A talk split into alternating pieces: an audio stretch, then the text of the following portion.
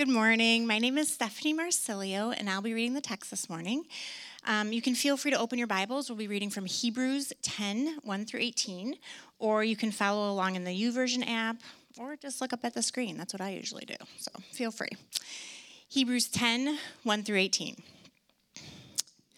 For since the law has but a shadow of the good things to come, instead of the true form of these realities, it can never, by the same sacrifices that are continually offered every year, make perfect those who draw near. Otherwise, would they not have ceased to be offered, since the worshippers, having once been cleansed, would no longer have any consciousness of sins? But in these sacrifices, there is a reminder of sins every year for it is impossible for the blood of bulls and goats to take away sins. Consequently, when Christ came into the world, he said, Sacrifices and offerings you have not desired, but a body you have prepared for me. In burnt offerings and sin offerings you have taken no pleasure. Then I said, Behold, I have come to do your will, O God, as it is written for me in the scroll of the book. When he said above, You have neither desired nor taken pleasure in sacrifices and offerings and burnt offerings and sin offerings, these are offered according to the law. Then he added, Behold, I have come to do your will.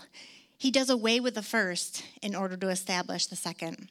And by that will we have been sanctified through the offering of the body of Jesus Christ once and for all. And every priest stands daily at his service, offering repeatedly the same sacrifices which can never take away sins. But when Christ had offered for all time a single sacrifice for sins, he sat down at the right hand of God, waiting from that time until his enemy should be made a footstool for his feet.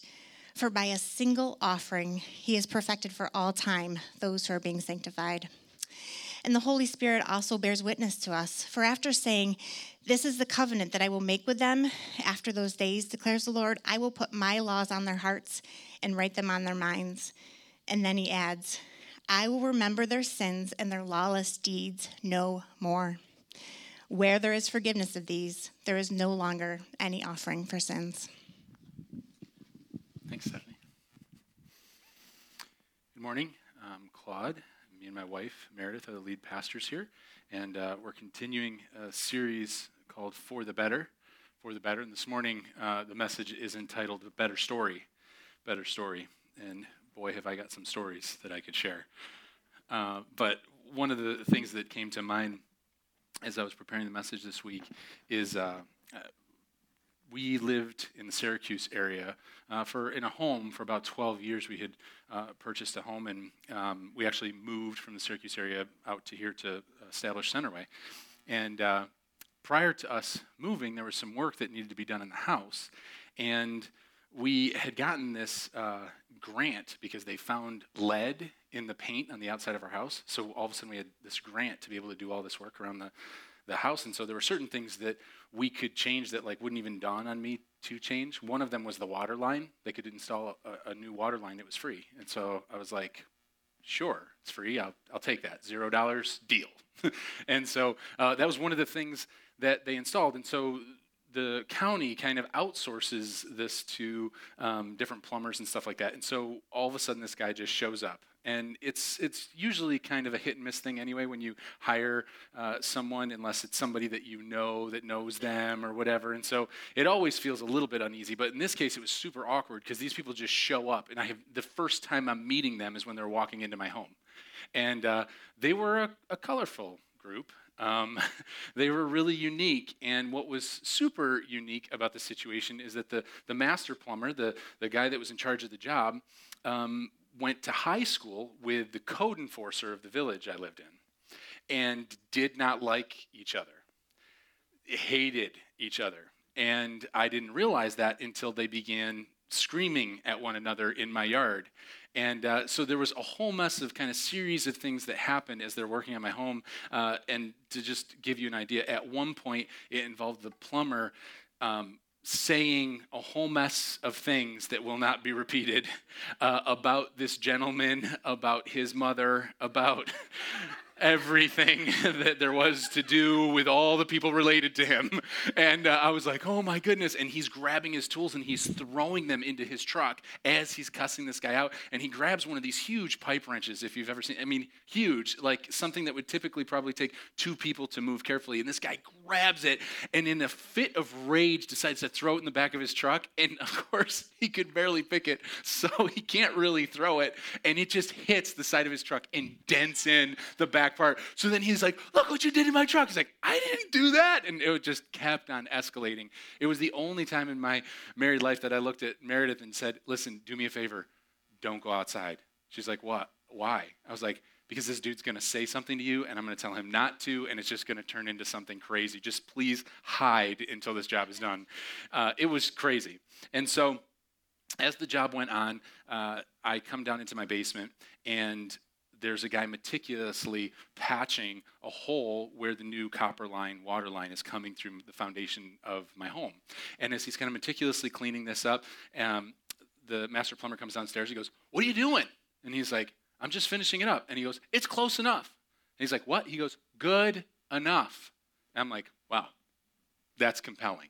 Thanks, buddy. Like, I'm standing right here.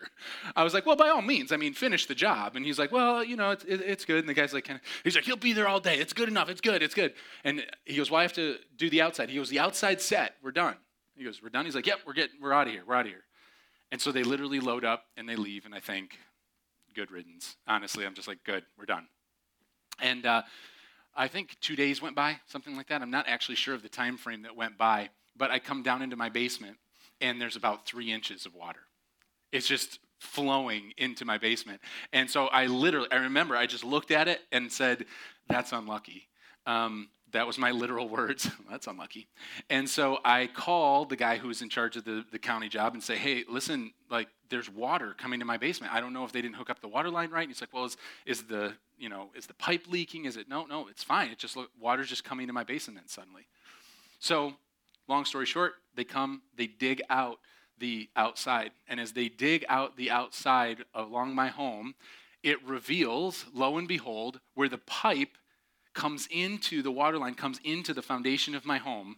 They have broken through the foundation and they did not patch it.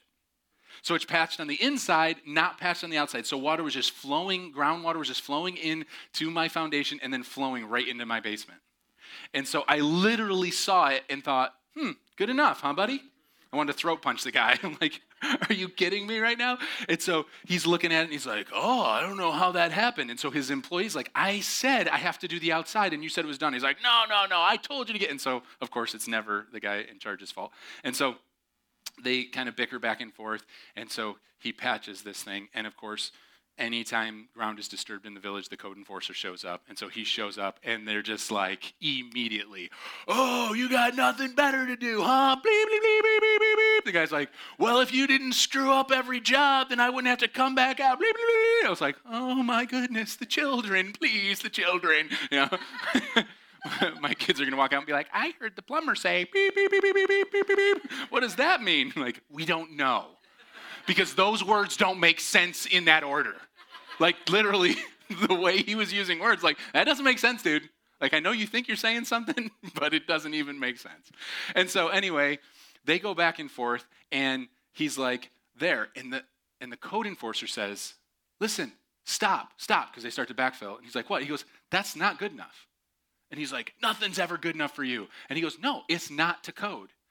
And so they start yelling back and forth about how much time it needs to cure before you can backfill it. He goes, It's not to code. You can't do it. That's not good enough. And so they yell, and he's like, Fine, then you backfill it, and blah, blah, blah. And, and the reason I'm sharing that story with you this morning is because I want to ask you a question How good is good enough? How good is good enough?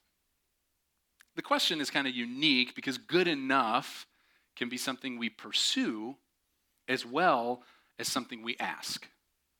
Let me explain. Have you ever worked on something to the point of exhaustion?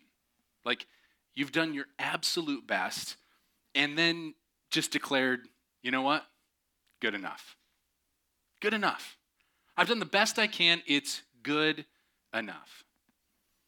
If you have, and I see some people shaking their head yes, If you've ever said that, you need to realize that this question is actually rather controversial.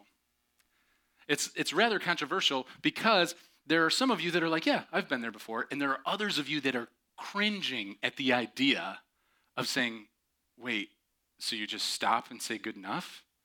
Like you can't, you can't just say good enough because it's not good enough. Here's what's interesting there's two extremes of people. There's two extremes personality wise of people, and then there's everyone in between that kind of fall along the gamut. On one end, one extreme, there are people that put forth the minimal amount of effort and quickly declare good enough.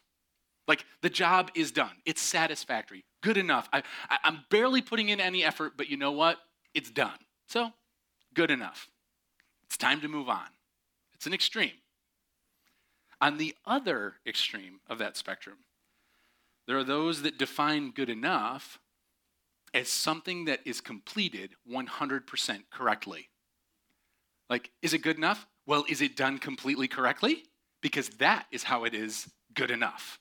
So, on one end, we have people putting forth the minimal amount of effort, declaring good enough almost immediately. And then on the other side, we have people painstakingly making sure that everything is 100% correct. They define good enough as absolutely done completely correctly. You see, get this both extremes and everyone in between declare good enough. They simply define good enough differently. They define it differently. You see, good enough is subjective. It's a rather subjective concept until defined by someone else. And then, and only then, what it is that's being pursued, because we're pursuing good enough, whatever part of the spectrum you're on or wherever you're in between, you're, you're pursuing that. That which is being pursued suddenly becomes a question. I'll explain.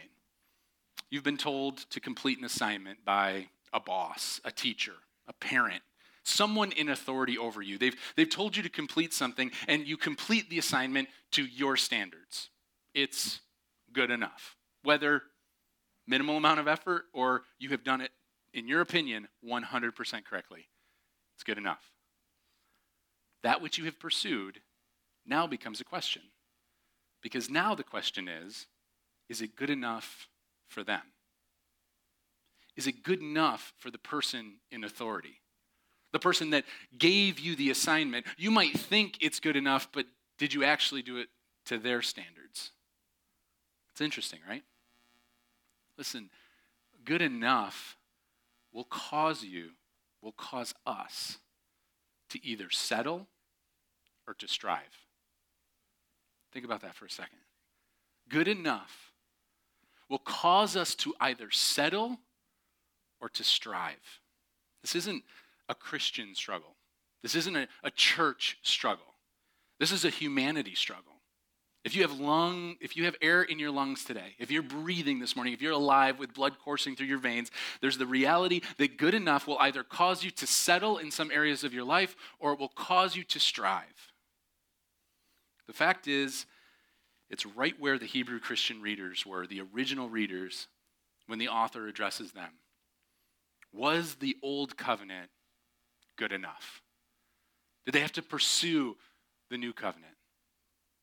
Was Jesus really everything that he promised to be, or was the old covenant good enough?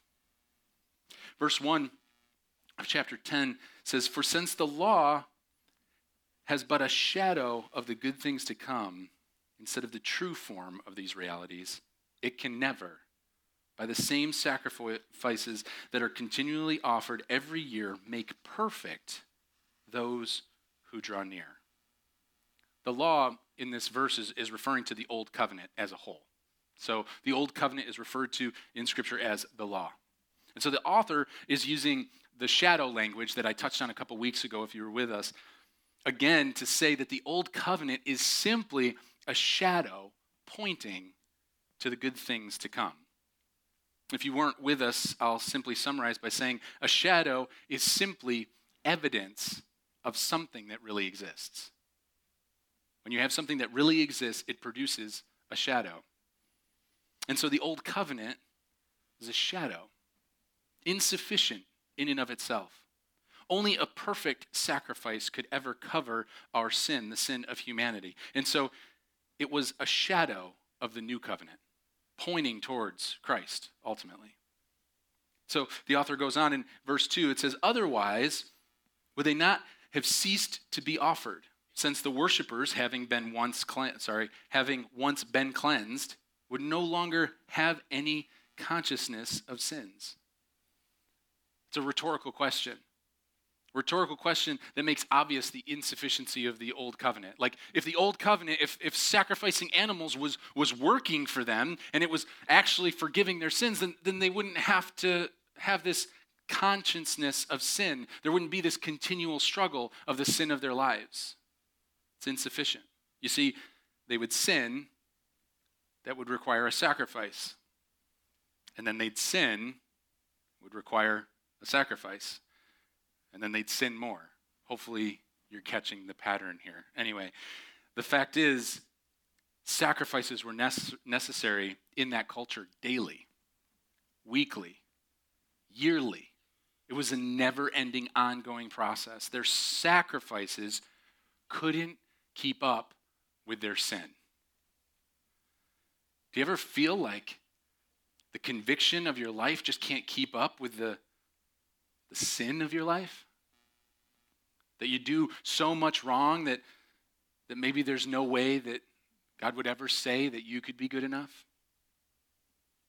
Verse 4 goes on and says, For it is impossible for the blood of bulls and goats to take away sins. I love how plainly that's stated.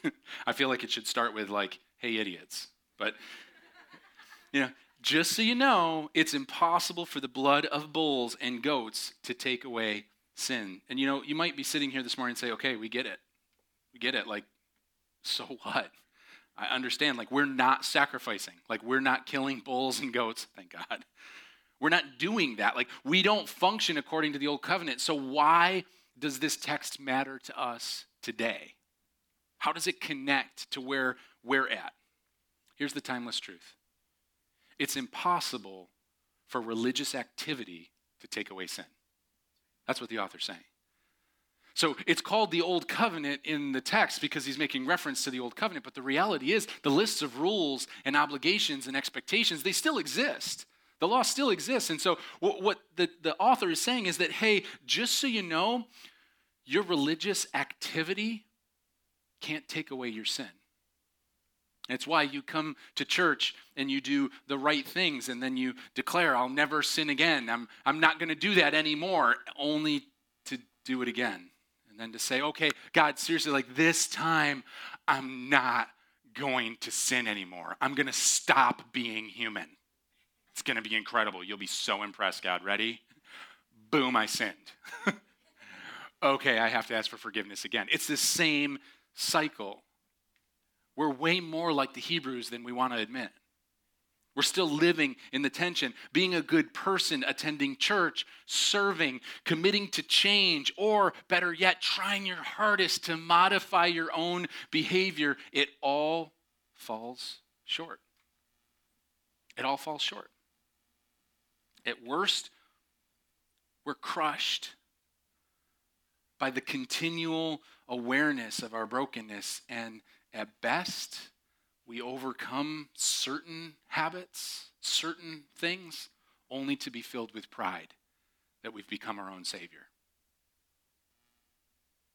Two ugly sides of the same coin.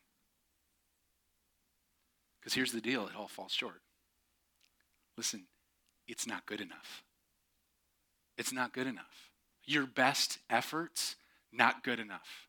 Aren't you excited you came to church this morning? You're terrible. You're wretched. Let's go.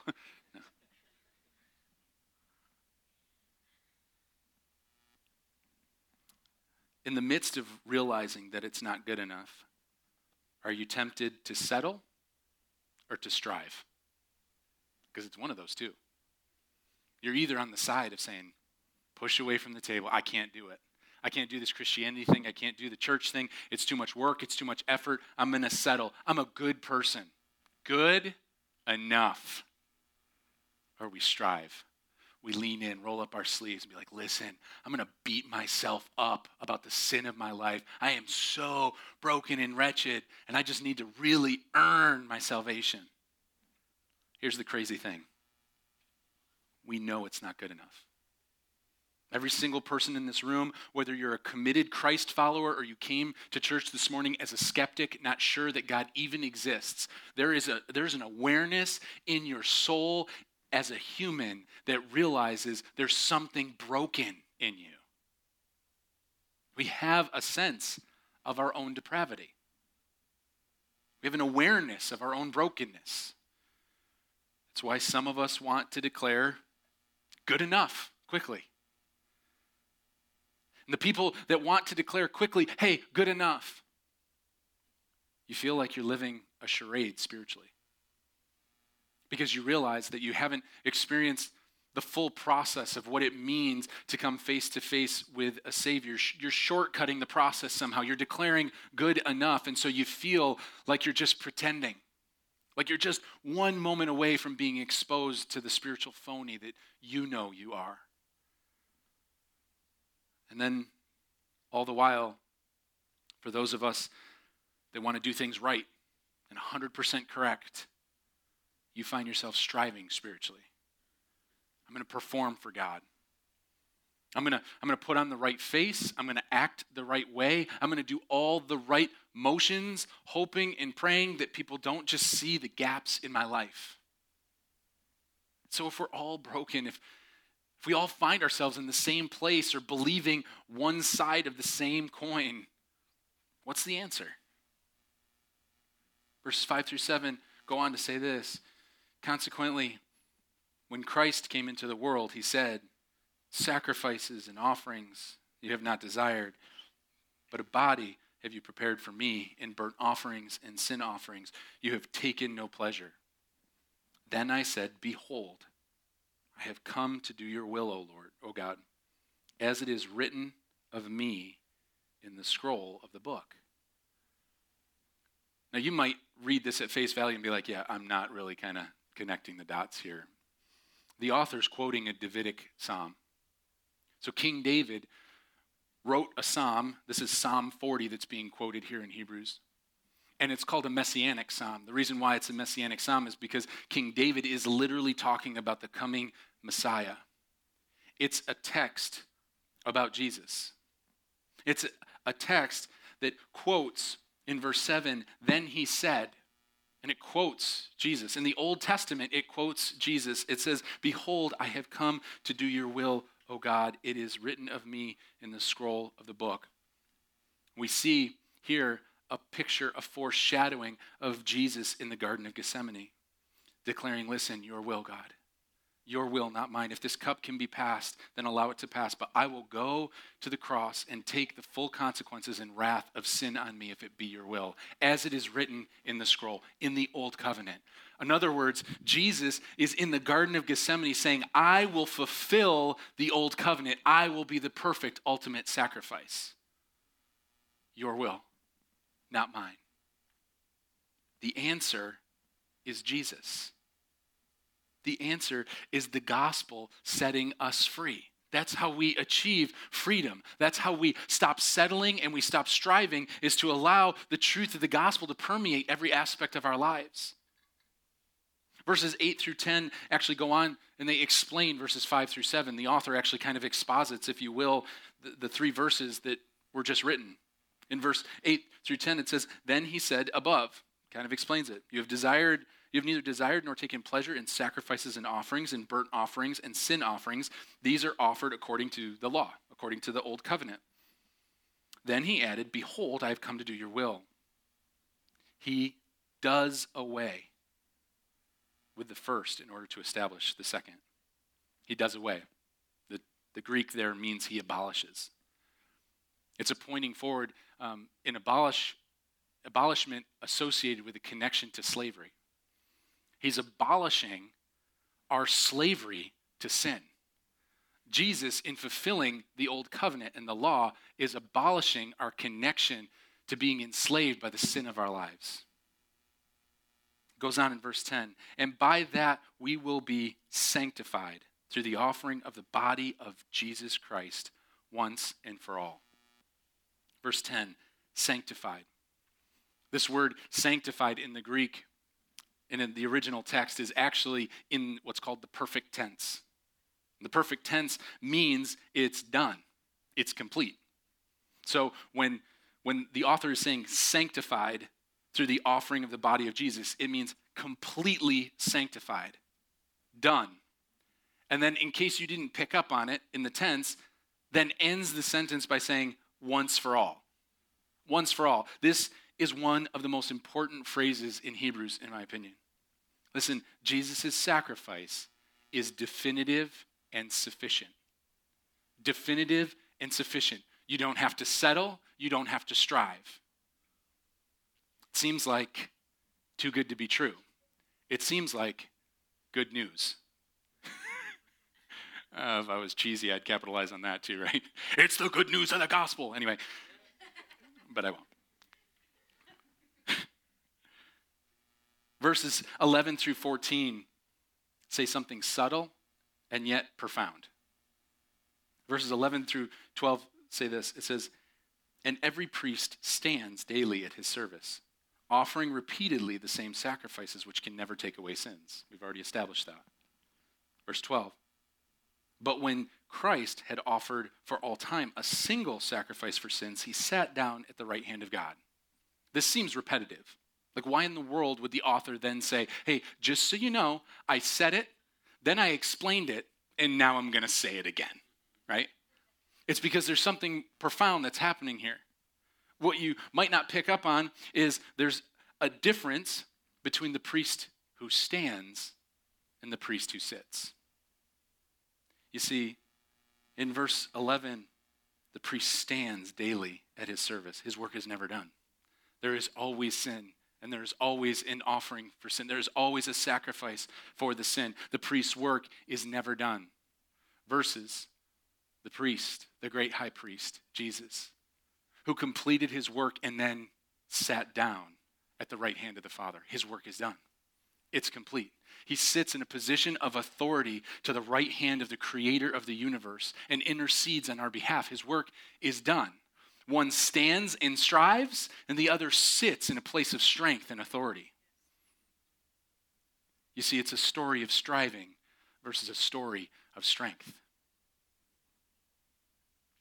Being sanctified, we see at the end of verse 14. The, the verse won't be projected, but verse 14 says, For by a single offering he has perfected for all time those who are being sanctified. What's interesting about this is uh, the, the tense changes. So in the Greek, we have the sanctified in the perfect tense. It's a done deal. And now it's progressive ongoing, being sanctified. What, what do you mean? I thought it was already done. Because the sanctification process is something that is immediate and ongoing. You see, because if we just say, listen, we're sanctified, Jesus did the work, we're done then we manipulate and take advantage of grace.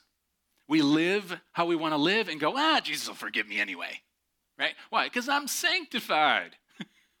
Praise the Lord. Look at all the terrible decisions and destructive things I do. Good thing Jesus sacrificed his life for me. It's reckless and absurd. So there's the immediate sanctification that happens when someone crosses that line of faith, but there is also those the reality that we are being sanctified. It's immediate and ongoing. What's incredible about that is that if we think that the gospel is simply to win us, then we're cheapening the gospel. Because the gospel isn't just a story for people to come to faith. The gospel doesn't only win us, it grows us. And so we are sanctified at the moment that we cross the line of salvation, but we are being sanctified daily because of the truth of who Jesus is. It resets our heart and our mind and our priorities and the decisions that we make, not because of our efforts or because of our strength or because of our striving or even our settling. Instead, it's because the truth of the gospel is growing us day in and day out. We're being sanctified. Listen, Jesus is writing a better story through the narrative that is your life. He's writing a better story. Don't settle for a ripped off version of your one and only life. Don't think that the God of heaven breathed life into you and brought you to this place so that you could just be a robot that earns as much money as you can, to get as much junk as you can, to die. What? If that's not depressing, I don't know what is. Like, here's the deal I'm gonna live 120 years to get as much stuff as I can just to leave without it. What? That's a ripoff. But we live our lives as if that's the plan. That the goal is just to accumulate, that we've been sent on this earth to simply earn our own salvation so that we can avoid hell and in some way earn heaven. It's a better story. It's a better story than that. We all too often work to earn our salvation, and we get fooled into believing that this life is about striving to earn salvation and to avoid hell. That that's it. My goal is just to make it to heaven. Whew, if I could just do that. And here's the deal if I'm super noble, if I have kids, I'm going to bring them to heaven with me. I know, I'm that kind of parent. Like, what are you talking about? But all the while, the truth and the better story is that we can rest in our salvation that is already done because of the person and work of Jesus Christ. And you're like, wait a second. If we're already sanctified, if Jesus has already paid the price, then what are we supposed to work on? We're supposed to be working on the mission of Jesus as an outflow. Imagine that.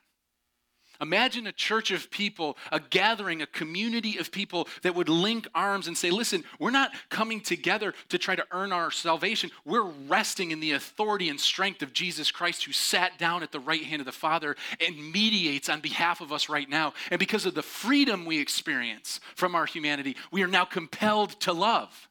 We're compelled to do, not just say, but to do, to be the hands and feet of Jesus to give, not because we're philanthropic, not because we know it's the right thing to do, but because it's who we are. It's an outflow. Because Jesus gave his life, we're generous.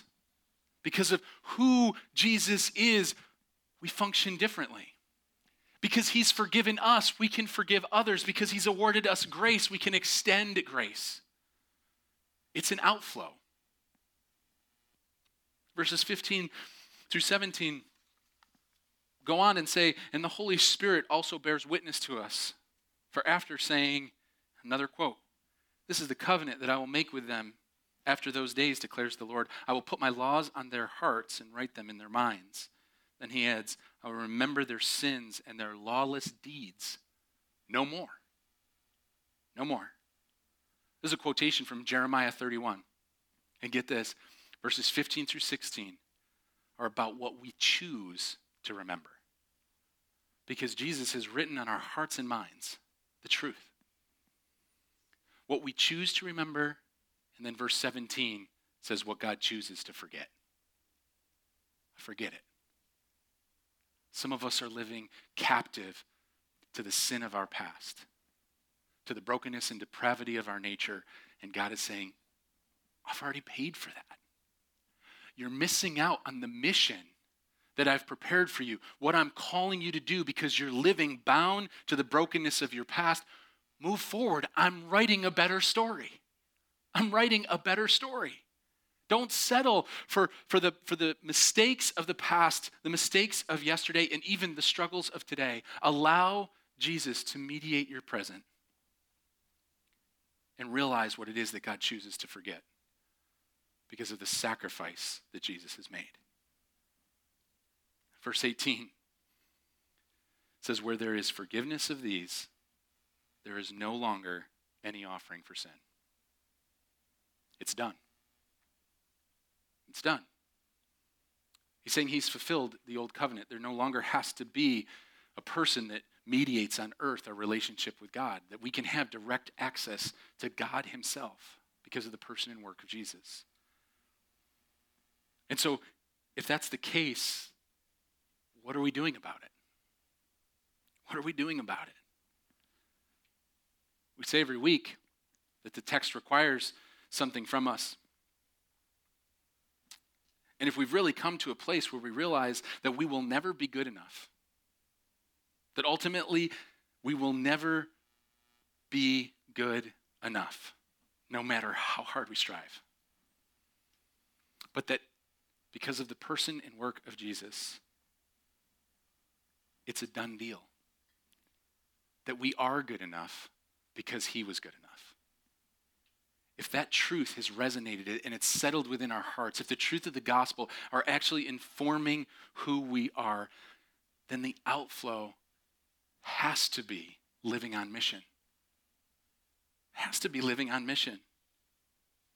What is it that we're going to do with what it is that God has done?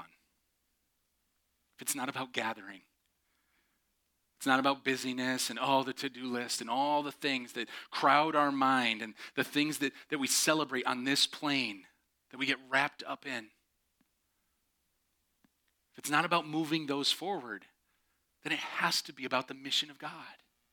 And listen, it doesn't mean that we bail on those things.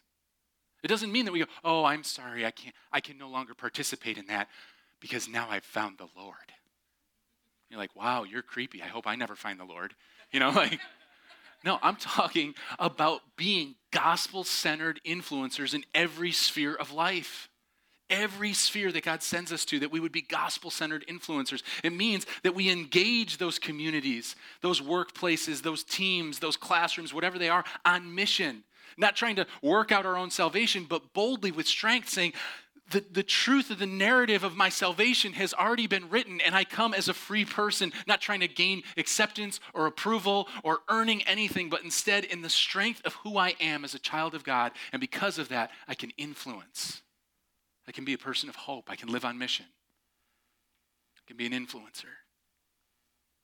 So, the question that I want you to consider as you leave this place, the application I want you to wrestle with is this who will I share my story with this week? Who will I share my story with this week? I know for some of you, it sounds like a scary concept. Like, wait, what? No one. My wife? My dog? Someone that won't judge me? Another Christian?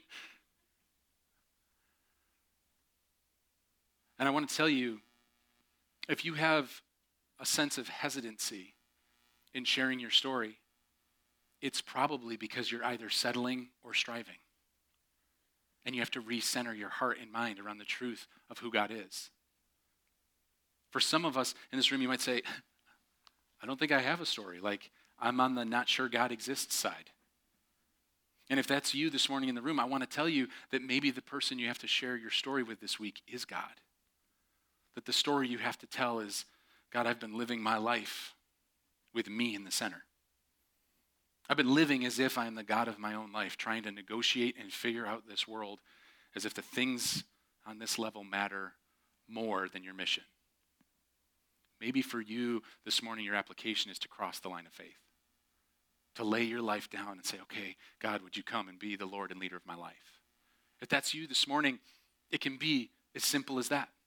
You don't have to come forward or raise your hand or anything like that. It can be as simple as you sitting in the quietness of your seat and saying, God, I've lived for myself long enough. You know the story of my life. Here's my brokenness. Would you forgive me and allow what you did on the cross to wipe away my sins? Come and be the Lord and leader of my life. Can start that easily.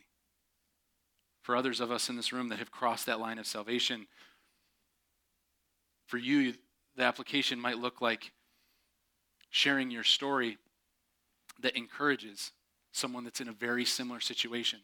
I think all too often we think of our story as like this awkward, robotic, like religious jargon that you're like, hey, God loves me and he loves you. And so I know I'm not supposed to say God at work, but there was a cross and blood, and the blood covers you, and it covers me, this is going bad. To you know, like that's the those are the images that I would conjure up. Like, I'm not gonna share my faith. This is gonna derail quickly, you know, like this is not gonna go well. And so instead we just sit there and be like, hey, have a good day. I'm just gonna live my life and be a nice person, and maybe they'll catch up on it. Maybe sharing your story is walking up to the person that's broken and crying or whatever and say, hey, listen, I used to be in the place of hurt that you're in. And if you want, I'll tell you about the journey that I had. And it might be a, a journey that, that you're interested in, it might not be. You see, we don't have to, to turn our faith story into some weird religious jargon that requires us to be fully informed on all the theological questions and implications that they might ask. more often than not, looks like us just saying, hey, I went through that same pain. And here's how I found hope. In the midst of my brokenness, I don't even have all the answers for you because I'm still in process. So if you have questions I can't answer, I'll just direct you to people that might be able to answer them. But I just want to tell you that you're not alone, that there's a better story, that God loves you. Or how about, I care about you? I do. So I want to challenge you this morning. Who will you share your story with this week? For others of you, you might say, listen, I've crossed that line of salvation. I've, I'm, I'm a person of faith, and I am continually looking for opportunity to, to encourage others with, uh, with realizing how it is that God has done things in my life and sharing my story. For you, it may be that you purposely, with intention, live on mission in a way that is sharing your faith. Maybe you have gotten to the point where you have spoken with people and shared your story enough to where now it looks like you have to intentionally increase your sphere of influence. Maybe it looks like uh, intellectually engaging someone if you have that style of evangelism to be able to say, okay, I'm equipped and I'm going to intellectually engage. Maybe it looks like invitational to just say, listen, I'm going to invite you to a place where maybe some of your answers, where your questions might get answered. We all, we all have different styles of evangelism. Are we functioning according to those? Are we living on mission? So I ask again who will I share my story with this week? Let's go ahead and bow our heads. And uh, if, if you're comfortable, you can close your eyes just so you're not distracted with the team coming up. If not, you can feel free to, to leave your eyes open and just look down on the ground so you're not distracted. Here's the thing that's interesting. Whenever it comes to an application like this, where it involves sharing a story with someone or interacting with a person, it's amazing how immediately, immediately the Lord lays a person on your heart or mind. And you try to be like, uh, let's change the subject, or pretend that that's not happening, but it's the Holy Spirit speaking to your heart and mind. It's not always the the person that is most against spirituality that God's calling us to influence. Oftentimes it's the person right around us. It's a family member, sibling, spouse, child. I don't know who it is, but I know that the Lord is faithful to, to speak to your heart right now. And, and maybe that person is you. And it's time to just lay your life down and cross that line. Say, okay, God, Enough is enough. I want to lead us in prayer as we begin to respond this morning. Heavenly Father, come before you and we just pray that you would speak to our hearts, that you would speak to our minds, that you would make clear what it is that you'd have us to do, that we wouldn't be people simply going through religious activity. We went to church, check. Heard the message, check. That doesn't lead to life change. Instead, God, would you wreck us? would you wreck our hearts and minds? Would you, would you allow us not to settle for a lesser version? Would you equip us to be people that live on mission, that we would leave this place sent because of what it is that we've experienced, because of the hope that we've experienced, because of what it is that you've done in and through us?